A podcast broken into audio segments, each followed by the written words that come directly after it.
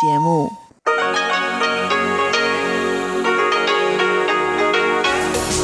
ist Radio Taiwan International. Zum 30-minütigen deutschsprachigen Programm von Radio Taiwan International begrüßt sie Eva Trindl. Folgendes haben wir heute am Sonntag, dem 14. Juni 2020 im Programm.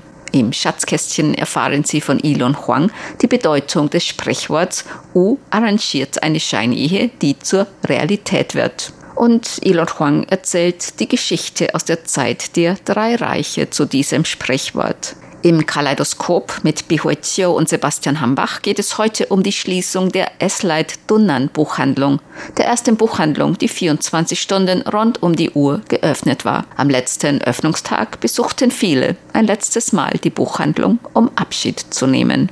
Nun zuerst das Schatzkästchen mit Elon Huang.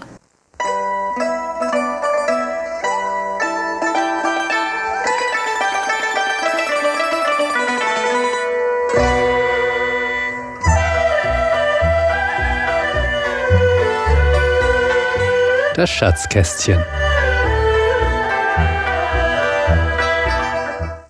Im Chinesischen gibt es eine Vielzahl von Sprichwörtern, auf Chinesisch Chengyu, von denen die meisten ihren Ursprung in einer sehr interessanten Geschichte haben.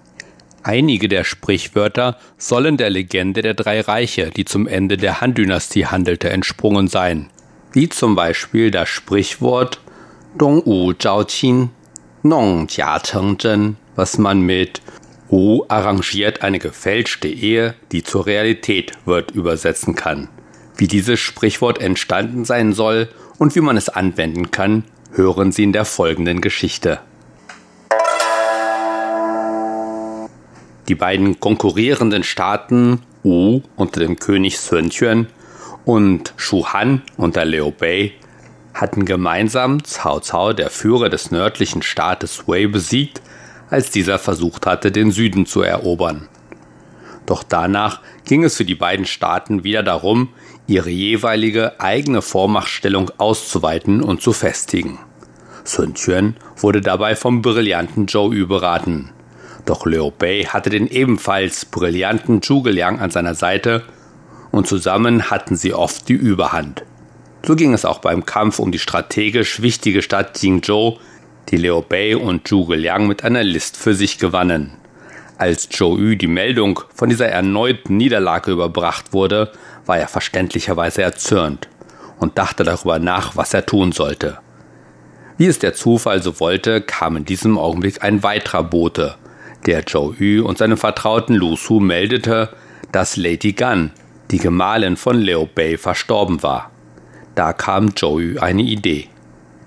„Unser Herrscher Sun Tian hat eine jüngere Schwester. Wie wäre es, wenn wir Liu Bei anbieten, in das Haus der Sun einzuheiraten? Wenn er annimmt und dann an unseren Hof kommt, wird es ein leichtes sein, ihn gefangen zu nehmen. Dann haben wir ihn in unserer Hand und wir können die Rückgabe von Jingzhou fordern.“ Lu Su zeigte sich mit diesem Plan einverstanden, worauf er sich auf Geheiß von Zhou Yu zu Sun Tian begab, um diesem Zhou Yus Plan zu unterbreiten. Auch Sun Tian war begeistert von diesem Plan. Umgehend sandte er einen Boten nach Jingzhou, um Liu Bei die Hand seiner Schwester anzubieten. Liu Bei und Zhuge Liang erkannten, dass es sich dabei um eine Falle handelte. Doch Zhuge Liang sprach: „Fürchtet nichts, mein Herr. Ich glaube nicht, dass Zhou Yu es schafft, mich zu überlisten. Ich habe selber eine List.“ Zhuge Liang begann, alles für die Reise Liu Beis ins Südland vorzubereiten. Zunächst schickte er eine Karawane mit wertvollen Geschenken nach Nanxu, wo sich der Hof des Sun Tian befand, ehe er Zhao Zilong beiseite nahm und sprach: „Werter General, für die Reise ins Südland vertraue ich euch unseren Herrn Liu Bei an. Ich habe hier 3 Brokatsäckchen für euch mit jeweils einem nützlichen Plan.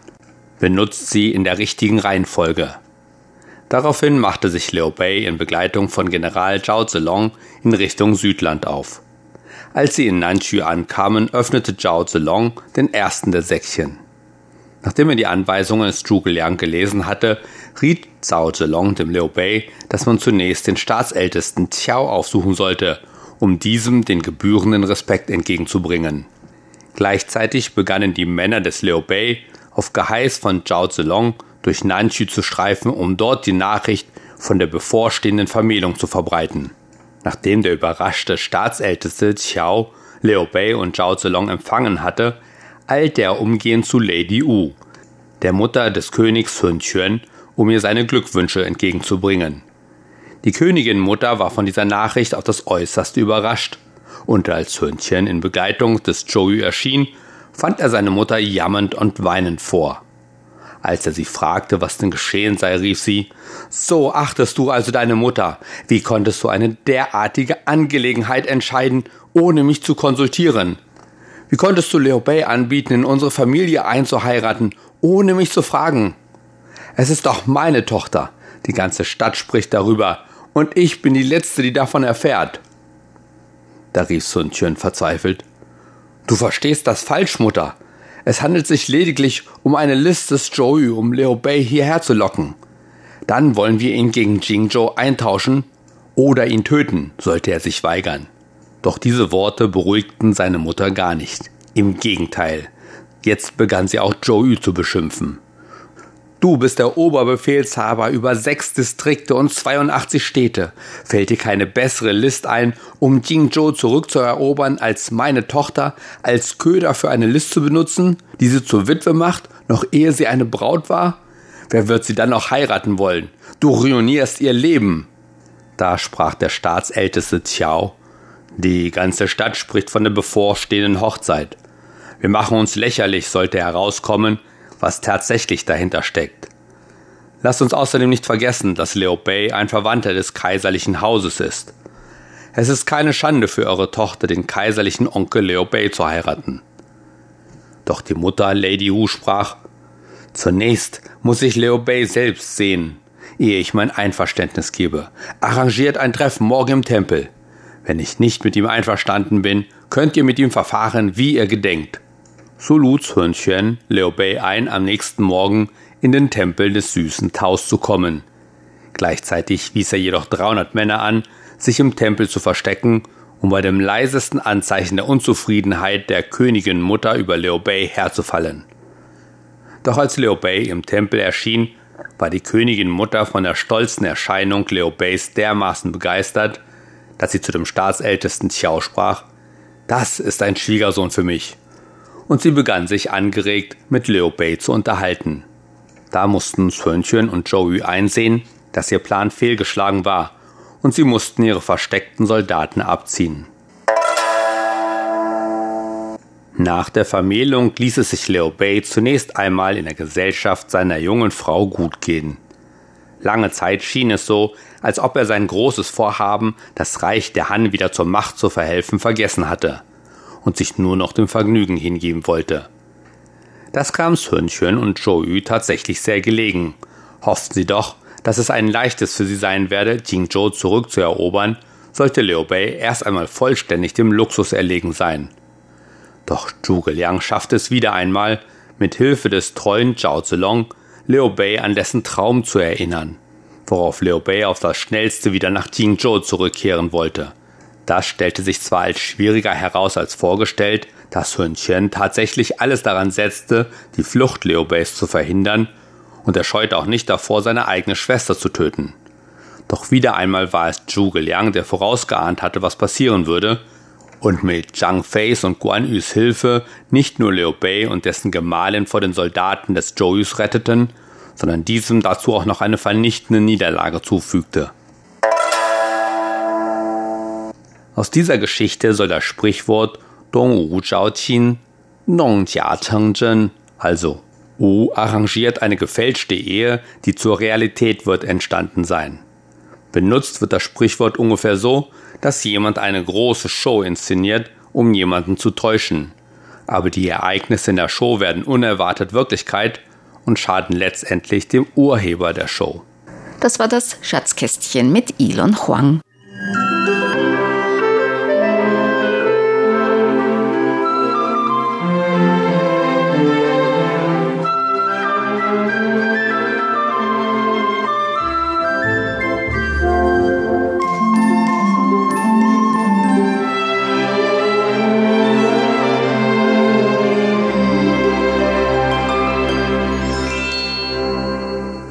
geht es weiter mit dem Kaleidoskop mit Bihue Chiu und Sebastian Hambach. Heutiges Thema ist die Schließung der beliebten Esleit-Dunnan Buchhandlung.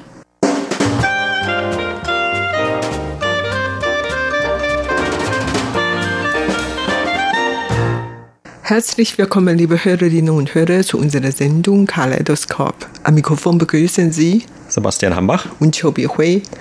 Ende Mai ist hier in Taiwan in der Kulturlandschaft eine kleine Ära zu Ende gegangen, denn da hat ein sehr bekannter Buchladen seine Pforten geschlossen für immer. Und zwar der Buchladen der Kette Elite oder Eslite in der Dunhua-Straße, in der Dunhua-Südstraße.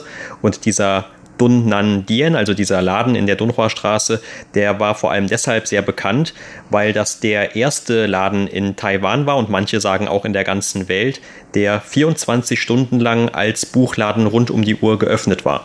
Diese Stellung hat ihn natürlich auch bei Touristen sehr bekannt gemacht. Also da kann ich auch aus eigener Erfahrung sagen, viele Leute, die hier Taipei besucht haben, wenn sie hergekommen sind, um auch mich zu besuchen, dann war meistens eine dieser Anlaufstellen auch dieser Buchladen und meistens dann eben auch eher später abends, weil man da noch gut dann etwas unternehmen konnte. Und dieser Laden gehört zu einer großen Buchladenkette, nämlich Chengpin auf Chinesisch oder eben Elite oder Eslite auf Englisch.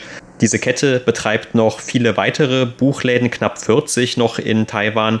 Und es ist also nicht das Ende für diese Buchkette, aber trotzdem das Ende dieses Ladens. Und obwohl das schon eine Zeit lang bekannt war, schon mehrere Monate mindestens, dass dieser Laden nicht länger dort an seinem Standort bleiben würde, hat das doch sehr viele Leute sehr traurig gestimmt. Und zum Abschluss, also die letzten beiden Tage vor allem, bevor der Laden zugemacht hat, das war ein Wochenende, da waren noch einmal viele tausend Besucher dort.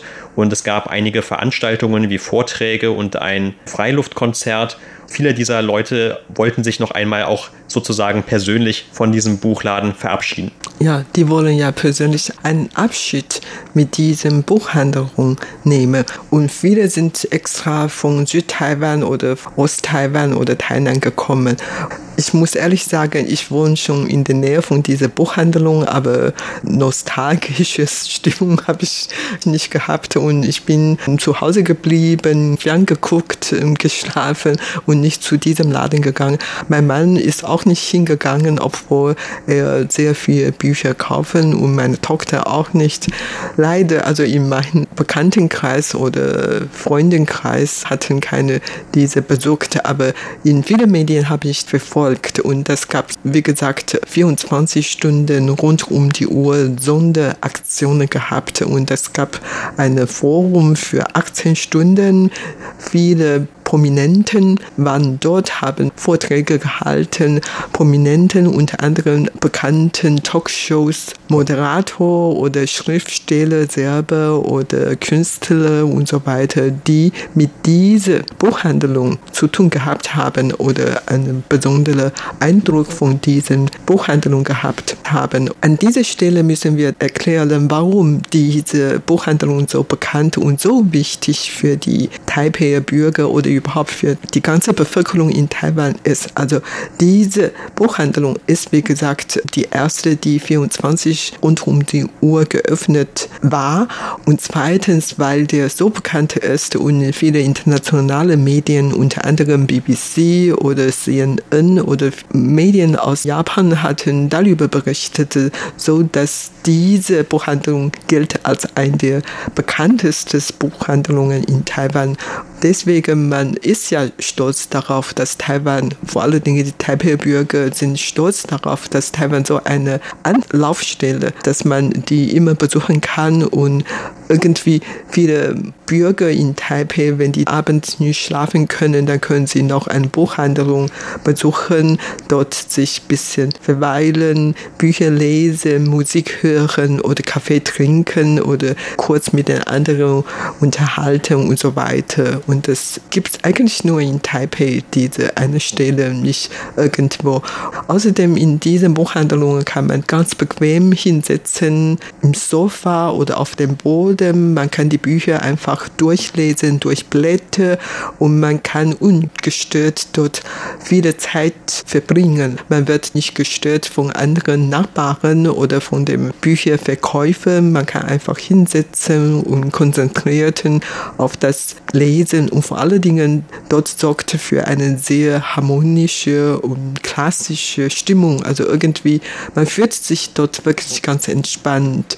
Das sorgt wirklich für die Stimmung, dass man dann tatsächlich nur einfach lesen und viele Probleme vergessen. Daher ist hier so eine Kulturattraktion, nicht nur für die Taipei-Bürger, sondern auch für viele Ausländer. Und gerade weil viele Leute mit ihren Kindern oder mit ihren Eltern dort waren und hatten sehr oft dort besucht, sei es nur so Bücher zu lesen oder Bücher kaufen, Schreibwaren kaufen oder Musik gekauft hatten oder dort auch Foren, Vorträge gehört haben oder an Konzert dort teilgenommen haben. Also man hat dann tatsächlich sehr viele positive, schöne Erinnerungen damit gehabt und daher, dass diese Niederlassung jetzt geschlossen worden ist, das fällt viele Leute schwer, das zu akzeptieren. Und warum diese Buchhandlung jetzt geschlossen worden ist, als Gründe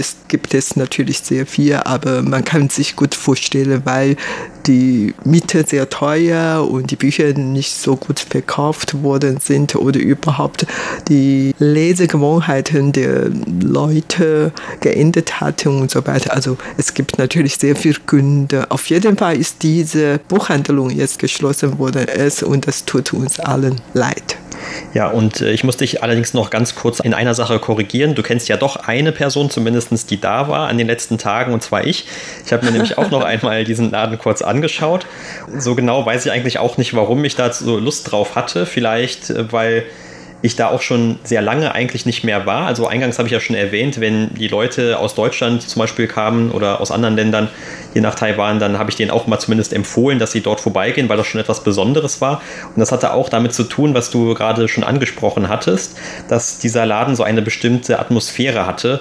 Und gerade zum Beispiel, was für mich ganz interessant und auch ganz anders war, als ich das aus Buchhandlungen in Deutschland kannte oder Kiosken auch kannte, das ist, dass man einfach sich ein Buch nehmen konnte und schon eher wie in einer Bibliothek sich dann einfach irgendwo hinsetzen konnte, um das Buch zu lesen, ohne dass man es gekauft hat. Und zumindest ich kannte das früher immer aus Deutschland so, dass man das als Verkäufer, als Buchhandel in Deutschland dann eher nicht so gerne hatte oder sogar dann etwas dagegen gesagt hatte, weil man sollte ja das Buch kaufen und nicht dort einfach schon zu einem gebrauchten Buch machen, das dann auch andere Leute nicht mehr kaufen. Und das wurde hier in Taiwan oder hier dann eben vor allem durch diese Kette Chengpin so verbreitet, diese Art von Kultur, dass man dann eben meistens ein oder zwei Exemplare hatte, die man dann durchblättern konnte, und diese anderen Exemplare, die dann wirklich zum Verkauf waren, die wurden ja auch meistens noch einmal separat eingeschweißt. Also das ist auch etwas ganz Typisches in Buchhandlungen hier in Taiwan, auch nicht nur bei Chengpin. Wenn man diese Buchhandlungen besucht, wird man feststellen, dass viele Bücher eigentlich noch einmal separat immer eingeschweißt sind, und die soll man dann natürlich auch, wenn es geht, nicht aufmachen, und das soll dann auch eben den Kunden zeigen, dass diese Bücher also nicht schon mal gelesen wurden oder schon mal gebraucht wurden. Aber man braucht eben auch nicht die Katze im Sack zu kaufen sozusagen. Man kann auch einfach zum Zeitvertreib oder zum Bücherlesen dann dorthin gehen. Und das war auch einfach nicht so, dass die Leute sich dann nur auf diese Gänge dort setzen konnten. Das konnte man auch machen, gerade auch in diesem Dunnan-Laden. Also da gab es noch einige Treppen, auf die man sich dann setzen konnte. Und am Rand konnte man sozusagen um einen Mittelteil, der sehr groß war, in der Buchhandlungen herumgehen, und der war so etwas erhöht, auch dann etwas enger, so ein etwas engerer Gang, aber auch dort saßen dann oft sehr viele Leute in irgendwelchen Nischen neben Bücherregalen und haben dort die ganzen Lücken ausgefüllt, und dann in der Mitte, da war dann eher der Gehbetrieb sozusagen, aber es gab tatsächlich noch eine ganze Ecke in diesem Laden, die war extra dafür gedacht, dass sich die Leute dort mit den Büchern hinsetzen konnten zum Lesen. Also da war auch nichts anderes außer dann Tische und Bänke, wo man dann die Zeit verbringen konnte mit einem Buch. Und das wurde also durchaus dann auch ermutigt, dass man die Zeit dort so verbringt. Und das hat auch eben einen großen Reiz für diese Buchhandlung ausgemacht und gerade dann auch für diesen Laden der Buchhandlung. Denn eigentlich gibt es noch viele andere Buchhandlungen von Chengpin. Viele davon sind eigentlich eher kleiner. Nicht alle von denen haben zum Beispiel dann auch ein Angebot an fremdsprachigen Büchern. Aber zumindest bei diesen größeren, wie jetzt auch dieser Dunnan-Laden einer war, da gab es dann auch diesen Raum dafür, dass man sich wirklich hinsetzen konnte. Und du hast auch gerade schon angesprochen, also Gründe, warum dieser Laden zugemacht hat. Es wurde eigentlich schon vor vielen Jahren immer wieder darüber diskutiert, gerade diesen Buchladen zuzumachen, denn dieses Gebäude, wo der drin war, das war auch recht groß oder ist immer noch recht groß und das gehörte nicht diesem Unternehmen selbst, sondern ich glaube einem Finanzdienstleister und das wurde auf jeden Fall immer geleast für einen gewissen Zeitraum, für mehrere Jahre und ich erinnere mich auch noch daran, dass zum Beispiel wir beide mal in einer Sendung von 2016, glaube ich, über dieses Thema, über die mögliche Schließung von diesem Laden gesprochen hatten und damals hatte das schon sehr viele Diskussionen ausgelöst und viele Leute waren schon dagegen und traurig, obwohl das noch gar nicht beschlossen war. Und dann hatte aber damals noch das Unternehmen wieder diesen Vertrag verlängert und tatsächlich dann bis eben jetzt zu diesem Jahr hatte man noch einmal mindestens 4 Jahre, 5 Jahre dann diese Buchhandlung auch weiter offen gehalten, aber jetzt hat man tatsächlich dann diesen Schritt gewagt und den Vertrag nicht mehr verlängert. Und das, wie gesagt, führt auch dazu, dass es jetzt eben diese 24 Stunden lang geöffnete Buchhandlung in Taiwan nicht mehr gibt. Allerdings hat das Unternehmen auch schon gesagt, dass man jetzt eine andere Filiale, diese 24-Stunden-Tradition, fortsetzen lassen möchte. Und dabei handelt es sich um die Hauptfiliale dieser Buchhandlung. Die befindet sich in der Nähe von dem Taipei 101, von dem höchsten Gebäude in Taiwan, auch recht nahegelegen von der Stadtregierung von Taipei. Dort soll zumindest jetzt einmal probeweise dieser 24-Stunden-Betrieb fortgesetzt werden, aber man wird wahrscheinlich auch dort dann schauen, ob sich das Ganze lohnt oder ob das Ganze dann nur so eine kecke Idee ist, die vielleicht eben alle gut finden, aber dann doch nicht zu dem gewünschten Umsatz führt, denn gerade bei so großen Gebäuden, man hat natürlich auch einige Kosten, die dann von dem Unternehmen bedacht werden müssen, zum Beispiel auch natürlich die ganzen Angestellten, die dann dort sind und die ganzen Kosten wie Strom oder Wasserverbrauch oder was auch immer. Eigentlich, wenn man aber über die Schließung nachdenkt, dann hat das natürlich auch nicht nur damit zu tun, dass das Unternehmen einen Vertrag hatte, sondern, wie du eben schon gesagt hast, es gibt veränderte Lesegewohnheiten in Taiwan. Der digitale Bücherverkauf, der hat immer mehr zugenommen in den letzten Jahren. Eigentlich ist auch das Unternehmen Chengpin selbst nicht nur auf Bücher spezialisiert. Damit hat das Unternehmen angefangen und es hat eben auch viele Buchhandlungen. Aber wenn man gerade auch in diesem Dunnan-Laden drin war, dann war das eigentlich nicht nur eine Bücherhandlung, sondern das war auch noch ein Raum für Kulturausstellungen zum Beispiel. Man konnte auch dort in einem Food Court essen, also im Erdgeschoss und im Untergeschoss. Da gab es noch eine Reihe weiterer Läden, die auch mit zu diesem Unternehmen zumindest dazugehörten. Es war eher so schon eine Art von Kaufhaus eigentlich mit Boutiquen, wo man auch Kleidung kaufen konnte oder andere Gegenstände für den alltäglichen Bedarf. Vor allen Dingen dann auch Cafés und andere kleine Restaurants. Das gibt es zum Beispiel auch jetzt noch in dieser Hauptfiliale von dieser Kette. Ich habe auch mal irgendwo gelesen, auch wenn ich jetzt keine genauen Zahlen dazu vorliegen habe, aber dass wahrscheinlich auch das Haupteinkommen oder der Hauptprofit gar nicht mehr von dem Bücherverkauf für diese Kette kam, sondern eigentlich von diesen anderen sozusagen Nebengeschäften. Und zum Beispiel in dieser Hauptfiliale, da gibt es sogar auch ein eigenes Theater, das man besuchen kann, wo Aufführungen stattfinden. Und vielleicht noch also ein Wort zu dem Ende jetzt aber von diesem Dunnan-Laden, was ja auch sehr interessant war. Also es kamen wirklich sehr viele Leute. Das konnte ich dann an dem Samstag, an diesem letzten verkaufsoffenen Samstag dort sehen. Es kamen sehr viele Leute zusammen und die meisten trugen natürlich noch diese Mundschutze wegen der Coronavirus-Epidemie, auch wenn es in Taiwan zu dem Zeitpunkt schon 50 Tage lang keinen einheimischen Fall mehr gegeben hatte. Und man hat das auch so ein bisschen gemerkt. Also soziale Distanzierung hat es dann wirklich nicht gegeben an diesem Tag und die Leute hingen wirklich schon sehr nah aufeinander. Und das hat natürlich auch damit zu tun gehabt, dass diejenigen, die noch Bücher kaufen, dann einen solchen Tag ausnutzen können, um die Bücher sehr preiswert dort zu kaufen. Also der gesamte Bestand war mindestens um 20% reduziert, aber es gab dann auch noch sehr viele Sonderangebote darüber hinaus, weil wahrscheinlich auch man durchgerechnet hat, dass man möglichst wenige von diesen Büchern dann noch mit umziehen lassen möchte in irgendwelche Lagerhäuser, wenn dieser Buchladen dann an dem ersten Montag danach zugemacht hat. Aber wie gesagt, also das war schon trotzdem für viele dann auch ein eher trauriger Anlass. Man hat dann auch in den Medien viele Bilder gesehen von Leuten, die dann dort etwas geweint haben sogar, weil damit natürlich auch viele Erinnerungen jetzt verschwunden sind, mehr oder weniger, oder eben der Ort dieser Erinnerung verschwunden ist. Und der Laden hatte ja immerhin auch über 30 Jahre lang dort an dieser Stelle geöffnet und war also wirklich schon, wie gesagt, zu einer kulturellen Instanz in Taiwan geworden, ob man dort nun Bücher gekauft hat oder irgendwas anderes gemacht hat.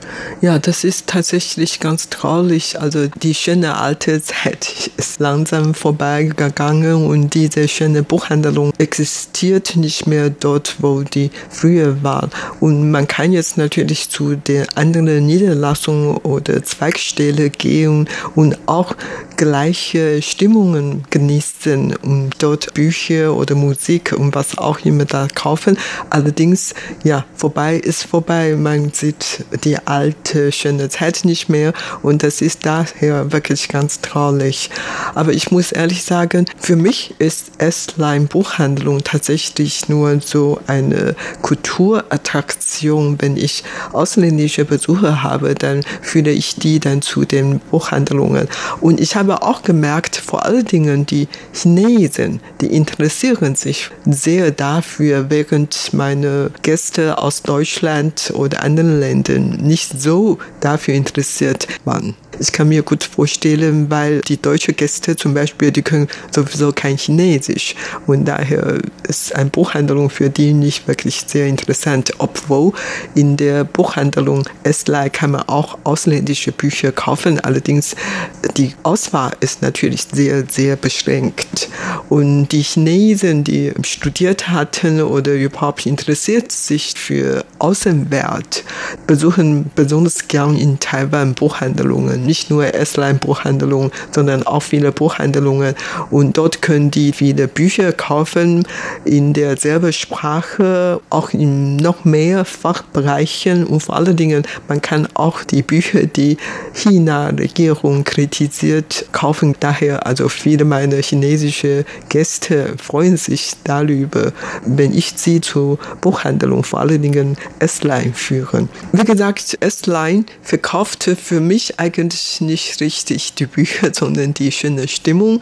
Also wenn mein Mann Bücher kaufen möchte, dann kauft er eigentlich nicht Bücher bei Eslite, weil die Bücher in Eslite etwas teurer als in anderen Buchhandlungen sind. Und der ist ein Professor und hat jahrzehntelang Kontakt mit bestimmten Buchhandlungen. Und der soll nur eine Liste schreiben für verschiedene Bücher und dann kann er diese Bücher, alle Bücher gesammelt, geliefert zu Hause oder zu seiner Bibliothek und mit großer Rabatt. Ja, das ist zum einen. Und zum zweiten, weil in Eslite, das ist wirklich eine Buchhandlung für allgemeine Leute und mein Mann braucht eigentlich eher so Fachbücher und daher, da kann man bei Eslite nicht so viele Fachbücher kaufen. Insofern ist Eslite eigentlich nicht die Buchhandlung, die mein Mann am meisten besucht. Allerdings, wie gesagt, Eslite hat trotzdem eine sehr wichtige Rolle gespielt. Ich habe zum Beispiel mit meinem Vater dort mindestens zweimal Kaffee trinken gegangen. Ich habe mit vielen anderen Leuten dort zusammen getroffen. Also irgendwie das schon ein Teil des Lebens, obwohl ich besuche gar nicht so oft Eslite-Buchhandlung, aber wenn schon, dann wirklich dann in Eslite. Als ich noch sehr klein war, habe ich eigentlich eher so eine andere Buchhandlung besucht, nämlich Kingstone. Und das Kingstone ist eigentlich noch älter als Eslite-Buchhandlung und die hat schon längere Geschichte und früher hatten die sehr viele Niederlassungen und so, dass wir wirklich dann sehr oft Kingstone besucht, um dort Bücher zu kaufen, Schulbücher oder Bücher für Freizeit oder sogar viele Fachbücher oder Schreibwaren, Musik, Kassetten früher oder so CDs und alles Mögliche. Ja. Aber eigentlich auch eine der wichtigen Niederlassungen von Kingstone Buchhandlungskette wurde auch vor 2 Jahren geschlossen.